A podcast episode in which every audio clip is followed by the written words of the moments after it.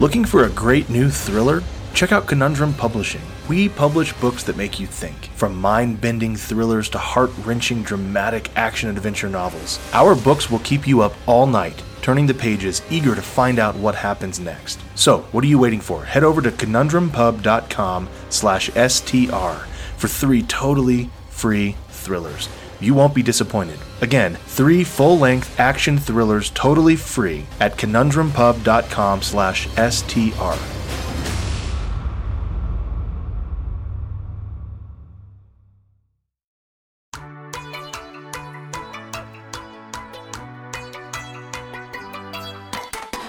You have somehow ended up listening to The Stuff That's Real That You Didn't Know Was Real, but also is cool podcast. Or Sturty Dickwur Bayik. Or, uh, never mind.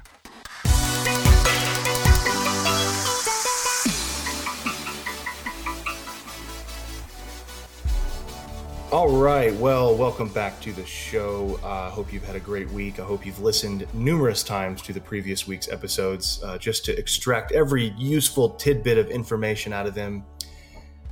We've got more information for you today. We've got exciting stuff to talk about, um, stuff I'm really excited about, actually. And uh, just hearing what Kevin's going to talk about um, is it's going to be a good episode. It's going to be a good episode. So thanks for being with us. Um, I'm going to just turn it over to uh, to Mr. Tumlinson here, and uh, we will get this show on the road.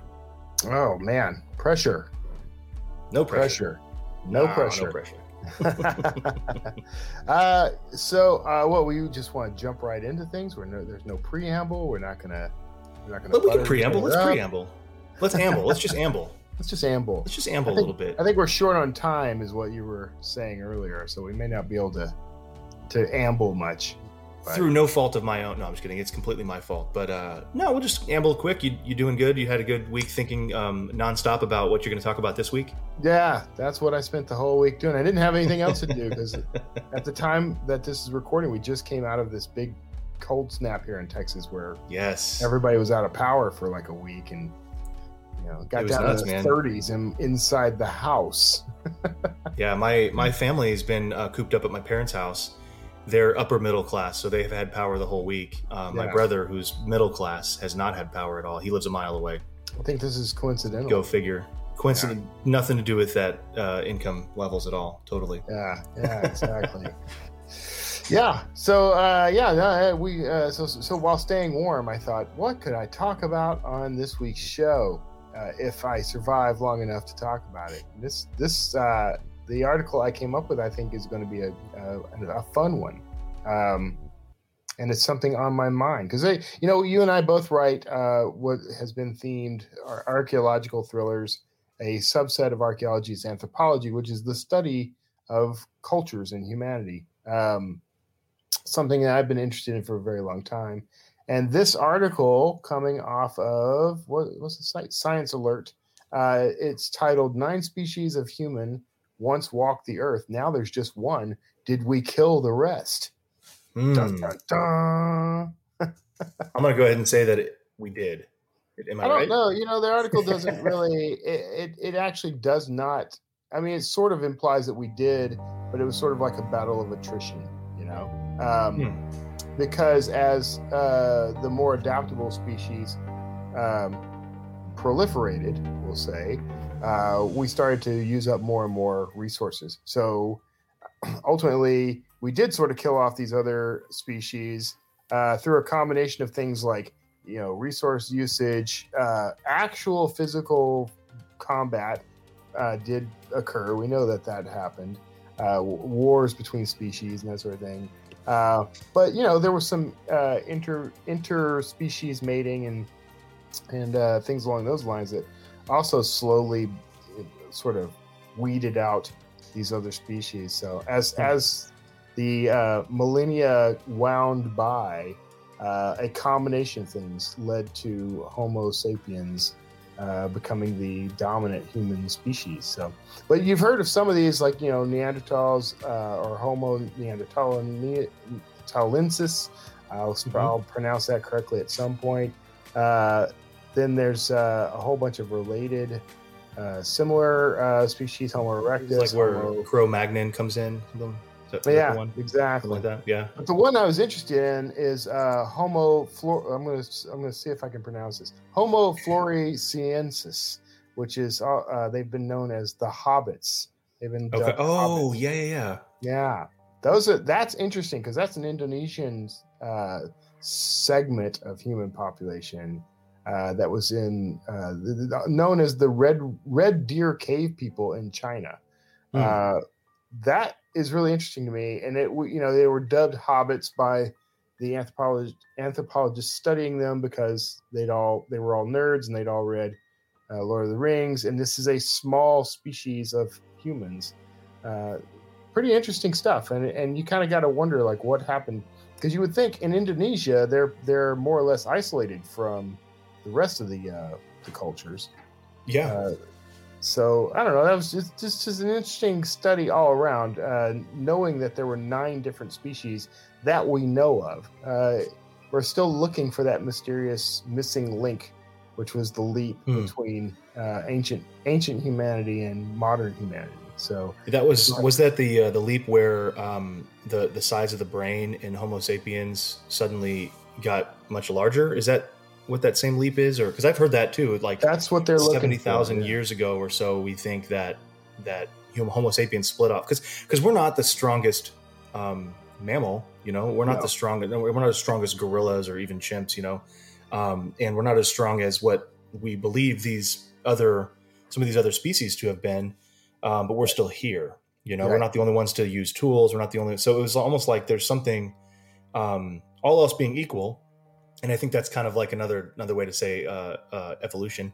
um, Yeah. All else being equal, the, the, the strongest survive. And so, um, if if this particular species that is with us today, Homo sapien, is the strongest one, what is Yeah. it about us? Is it the brain? You know, I think that's kind of the, uh, So there the is a- trajectory that we're on, right?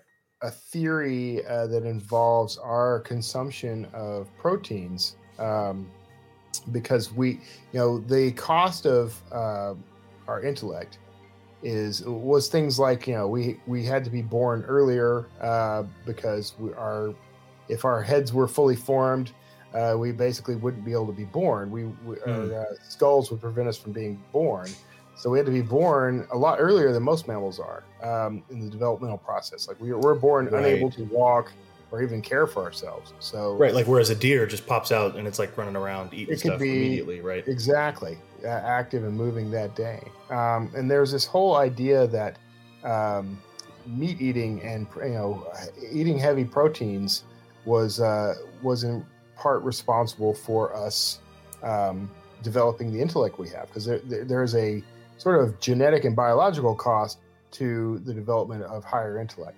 So our ability to hunt uh, became uh, tantamount to our intelligence. So we uh, couldn't, we weren't as fast, we weren't as strong, we were we were not the the top of the food chain for a while there, but we were we the, those of us that were smart enough to figure out other means of getting that meat uh, suddenly became uh, dominant. So we started using things like you know traps and weapons and you know, whatever we yeah. needed to bring down that mastodon or bring down that you know big cat. And and then we could consume that protein and then that protein became uh, the fuel for intelligence. So that's one of the theories. Uh, the reason we became dominant is because we migrated from being a gatherer society to a hunter society um, or hunter gatherer i guess but we were primarily existing and subsisting on meat uh, which you know so there you go. Eat more meat if you want to be smarter.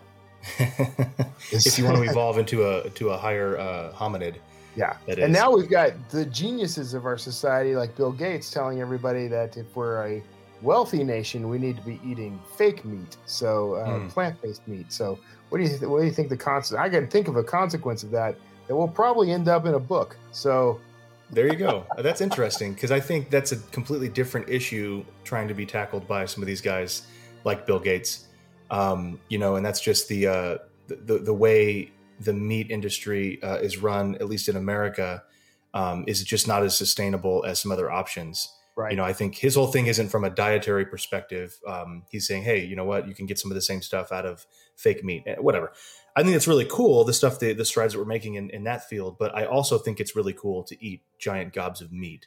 Yeah. Um, from an But wouldn't actual it, animal. wouldn't it be So- interesting though to explore that idea? That's that's one of the reasons why I brought it up. Is um, you know our most intelligent, the most intelligent product of our genes. Uh, they're all now saying, you know, let's let's start moving away from the consumption of meat and more towards plant based. But if we can trace Mhm, mhm. the origins of our intelligence to meat proteins, then what are the long term unforeseen consequences of shifting? And what if that's happened before?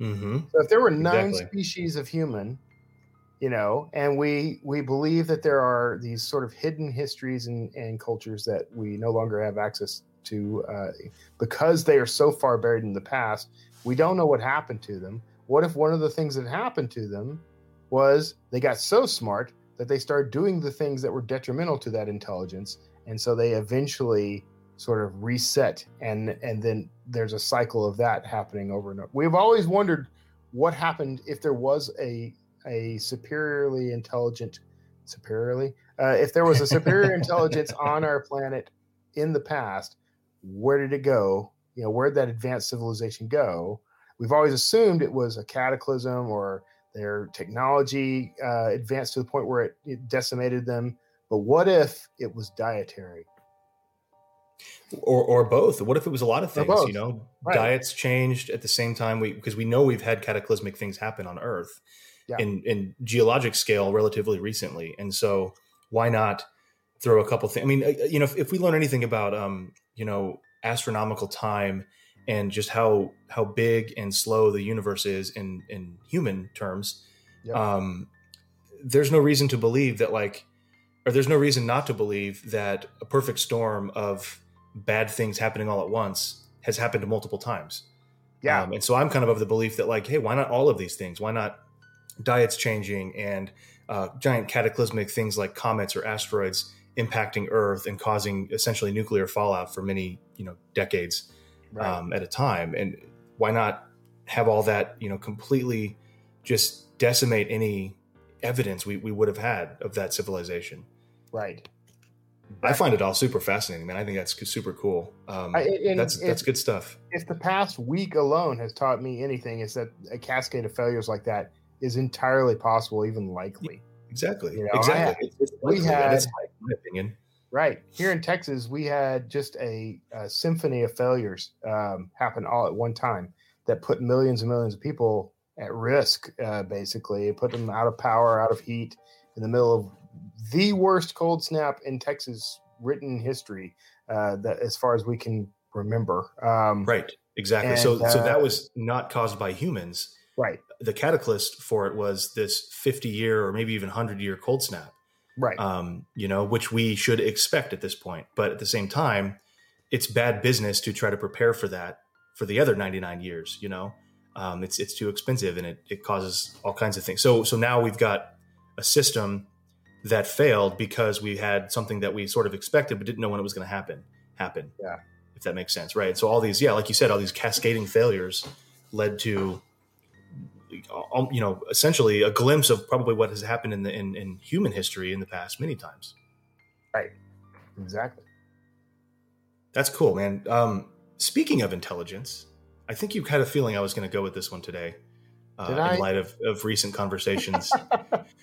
um, here's something that uh, is really cool. I, I think this is one of those things that most people know is real, but maybe haven't um, really dove, diving, dived into before. Um, one of the things that fascinates me, both in real life and uh, certainly in my fiction, um, I've used this in the Ice Chasm before, among many uh, some of my sci-fi stuff like Relics, um, is artificial intelligence. Um, and when I say it, I specifically mean the intelligence that humans create in a computer system. Yeah. Um, essentially, teach something to learn, or at least to teach something to follow certain parameters we lay out, um, and uh, and and do something that usually resembles human intelligence in in some way, some narrow way. Yeah, Um, and so some of those keywords I'm using, narrow and, and general and human, all that. That's sort of how uh, that's one way to define artificial intelligence, and um, specifically that is three different uh, forms of or levels, I should say, of artificial intelligence, starting with weak AI, or in other words, uh, artificial narrow intelligence.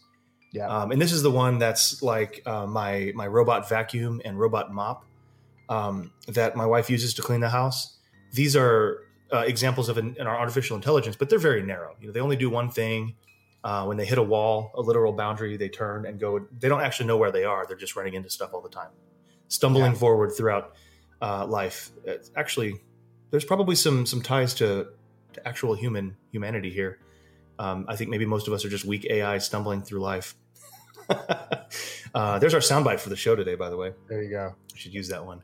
Um, that's artificial narrow intelligence, and we've certainly accomplished that. Uh, like I gave you an example of, you know, uh, the the robot vacuums, but anything from a calculator to the computers that we have um, to just anything like a even so something like a microphone that I'm talking into right now has a narrow intelligence of what it's supposed to do, um, and that's just electronics. You know, it's not really not really thinking or anything. But uh, the next level, the next level up is that artificial general intelligence that we all sort of um, have experienced in, in in different ways. I think cell phones would probably fall into this category, or specifically maybe apps on cell phones, um, or a chatbot. If anyone's ever uh, had the joy of sitting talking to a computer robot in a messenger chat uh, to try to get some tech support, Yeah. um, that would I guess probably still be a narrow AI, don't you think? But uh, but coming up on the cusp of being general AI. I guess the, the definition, Kevin, is is uh, general AI is what we consider human capabilities, so on par with human capabilities. And the reason I think these are vague is um, I've met a lot of humans that I don't think are on par with human capabilities. Right. So it's hard to say, you know, if an artificial general intelligence is uh, on par with human capabilities because we tend to think of humans as pretty smart, and uh, I tend to be a more uh, realist. Well, have when it comes you you've heard of the Turing test, right? Yes, I was gonna. Yep, I was gonna mention that too. Is out of the original, or at least the most popular uh, test for whether or not a computer is considered intelligent.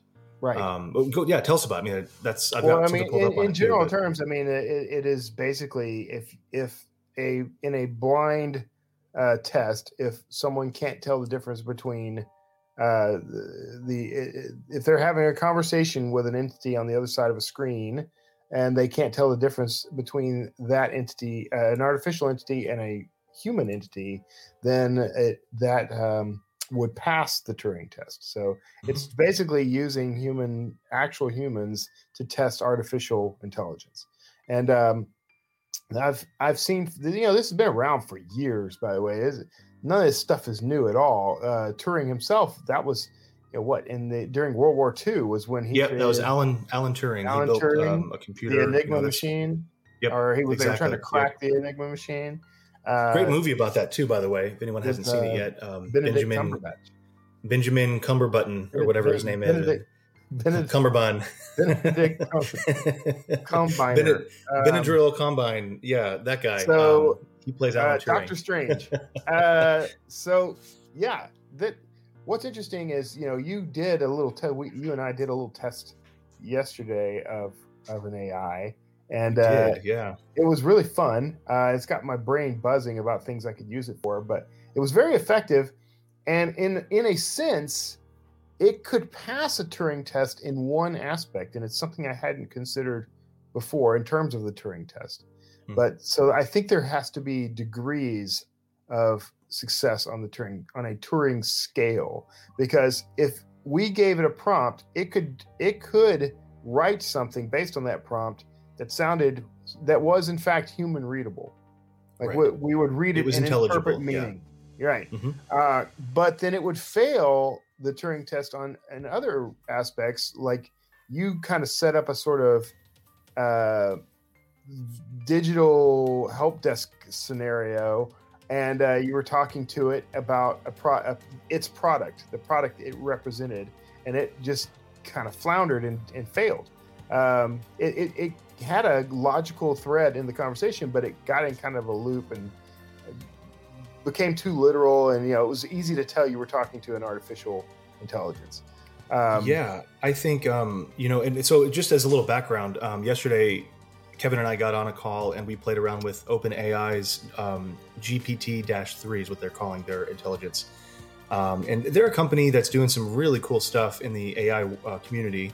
Um, they also, and I'll kind of get into this a little bit. They're they're going for um, artificial intelligence that is also uh, has human standards for morals and ethics, right. uh, which is definitely a, a, complicated subject. But basically, they they want to prevent Skynet while also building Skynet.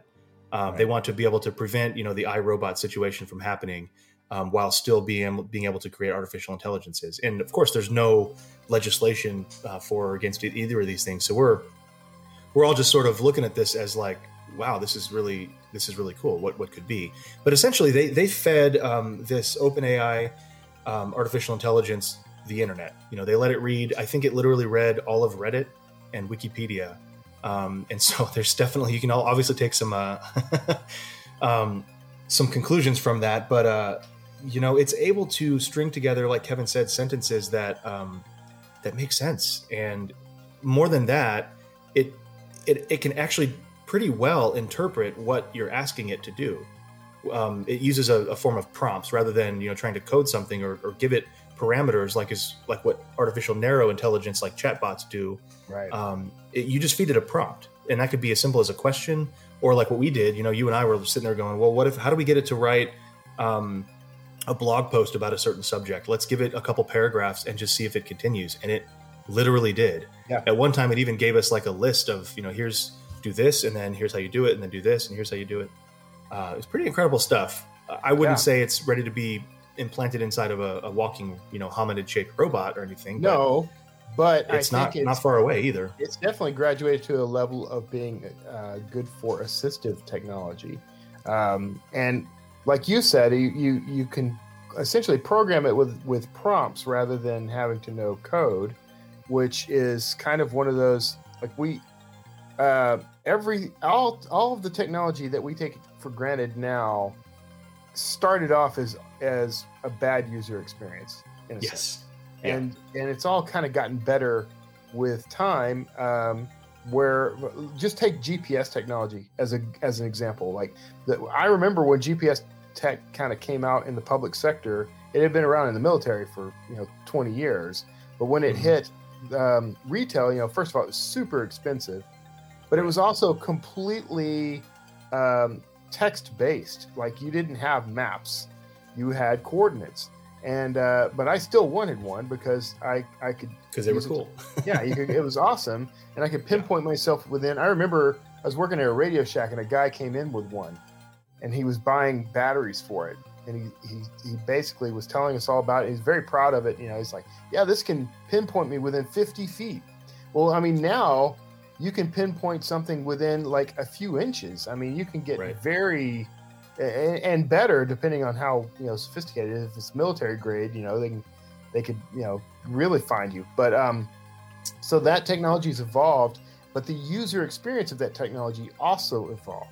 So right adding maps and, and then figuring out how to pinpoint you on a map and then updating maps as you go that's all advances in in the way the user interacts with that technology so the ai experience right now is sort of at it's you know it started at the at that sort of text level where you know in order to use ai you had to be able to code but has now stepped up in evolution to where normal human beings who, who don't know anything could start using it for some really helpful things. And one of those for us, I mean, I was looking, I was, when we were looking at it, I thought, you know, this is, and you, we were the same way. Like as a research tool, it's incredible. Like we literally said, hey, how would we explain um, the the Fermi well, paradox? The Fermi paradox yeah. to a 12 year old.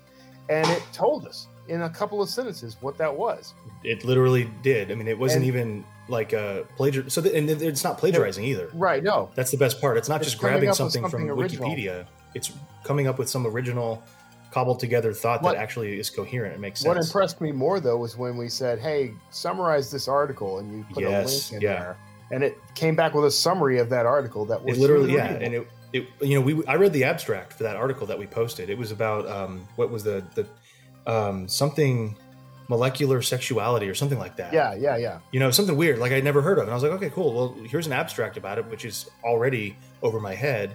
So I know that it didn't just grab the abstract; it literally summarized the article Right. and gave us a way to uh, understand it, and it was incredible. It, it knew what we wanted from the prompt, which Right. is kind of that that next step is what you're getting at. Is that user interface is far better than what I've seen before. So Still has a ways to go. basically, You it's know? like an But- evolutionary jump for Wikipedia, is what it is. Right. Okay. Exactly. we, Yeah. we can say, you know, I want to know everything there is to know about, um, I don't know, Patrick Stewart, and it will go. F- I don't, but I want to know in a in a hundred words or less, uh, and Yes. it'll give you a hundred word sum- summary of the life of Patrick Stewart. Now, it remains to be seen how accurate any of that is. We didn't test that. We yeah, Um, that definitely needs some testing, but I, I think it's it's incredible. And the thing that I'm, I'm ultimately getting at is, um, you know, the third type of intelligence, which is artificial superintelligence, where an AI is smarter, and I'm putting that in quotes because there's different ways to, to measure IQ, of course, um, and intelligence in humans, like the emotional, you know, the EQ tests, Yeah. which I, I think is going to take even longer for us to develop as far as code. But a superintelligence will be able to learn on its own. And then we get to something called the singularity because it's constantly learning. And pretty soon it knows so much it can probably just defy the laws of physics and float around like a little orb and you know zap people with lasers. Um, and that's kind of the the fearful part of it. But um, you know, this ad that we tested is uh, is pretty close. It's probably the closest one I've seen that's consumer fa- facing. Um, but you know, the thing that I'm always I always go back to is even if we do have an intelligence that's just ready to go and and you know be installed in like the next generation of Teslas or whatever, um, there's going to be some serious moral and ethical dilemmas that we have to figure out how to cover. Yeah. Um, the the use case that I always think of um, that I'm, I'm I swear I'm going to use it in a book one day um, is this idea that you need to be able to have an AI that can make the decision for you who to kill. And what I mean is, let's say you put it in a car, Yeah. and this car is an auto self-driving car or whatever. You're just sitting in the back, um, and all of a sudden there's um, a person walking across the street, and the car knows that you're going too fast to be able to stop. If it swerves out of the way, it's likely going to kill you, the passenger. If it continues forward, you're going to be perfectly fine, and the car's going to be fine, but the person's likely going to die because it's going to have to run into them. Right. So which which decision does the car make? That's that's the classic trolley car problem. what I thought I came up with that. I thought that was original thought. You're I take full credit for it. You don't know this this uh, whole thing. if you're if you're a fan of the uh, the television show The Good Place, they they made an entire episode about this problem. Oh, gotcha. This, Okay. this uh, philosophical problem. So they must have listened to me then. Yeah. must have uh, got it yeah, yeah. so I, you know, I wrote about. Uh, I write a series that involves an AI, uh, and you know, if you really drill down on how it's being used in the in that book, it's scary as hell. Even though the person using it is a good guy and is sort of virtuous uh, to the point of of being uh, uncorruptible uh, in in that Mhm. book, and she'd have to be because uh, this is th- that software represents an absolute power in, in Right. that universe, and she is able to use it in a very efficient way to just really walk through digital uh, privacy, digital security. I mean, it's a it's a wide open world to her, and it's a Yeah. quantum based AI, which is sounds like I'm just jamming technical terms together, but um, you know, in my research into um, into AI and into quantum computing, I'm like, well, they're going to get those two crazy kids together at some point because Yeah. they're, they're made for each other. Um, exactly. quantum computing is, you know, at its at its heart, if if, if you consider digital uh, machines now, they operate on a principle of ones and zeros. There's an on and off, uh, so Yeah. it's binary. But in quantum computing, if I remember correctly, there are actually 13 states. So you exponentially increase the processing power with a with a lot less input. So Yeah, it effectively is testing a bunch of solutions and failing um, each time until it reaches the, the solution that can't that isn't failing. But doing so- it in some ways, but it's doing it so Yeah. fast yeah, because it's got these these different switches. Unlike you know, binary is just ones and zeros. Yeah. So Um, combine yeah. that with with AI, and I mean, if, especially self-teaching AI, Right. And uh, Right. we we no longer there's no longer any need for humanity in the universe at that point. so hopefully the singularity includes. So uh, Richard Feynman uh, believed that the singularity would be a sort of coming together of human and artificial intelligence. We would merge into Yeah. a sort of supermind, and um, I don't think we're that far off from it. But consider the dilemma of knowing other human beings' thoughts just through things like social media. Like right. we have discovered through thanks to social media that there is a, a clear divide in the way at least two different groups of people think. Right. So yeah, um, that's true. Yeah, just imagine when we when we're all part of one universal mind. we're all Anyway, wired into one singularity. I know we're running low on time, man. Uh, so uh, I'll stop. no, yeah, we're good. on. That's that's good stuff. Um, always more time for uh, fun stuff that's real and also that's cool. Stuff that's real that you didn't know was real, but also is cool. There, nailed it. Dang it. Anyway, that's the show this week, ladies and gentlemen. Thank you for tuning in once again. Uh, we are your hosts, Nick Thacker and Kevin Tumlinson. All the show notes, everything we've talked about today and mentioned, uh, is going to be linked in the show notes. Just go check that out. You can click away, and uh, if you do have something you want us to cover, if you think you know something that's cool that uh, we may not know is cool, we want to know about it. We want to hear about it. Just head over to stuffthat'sreal.com. And without further ado, we will talk to you next week. Stuff that's real.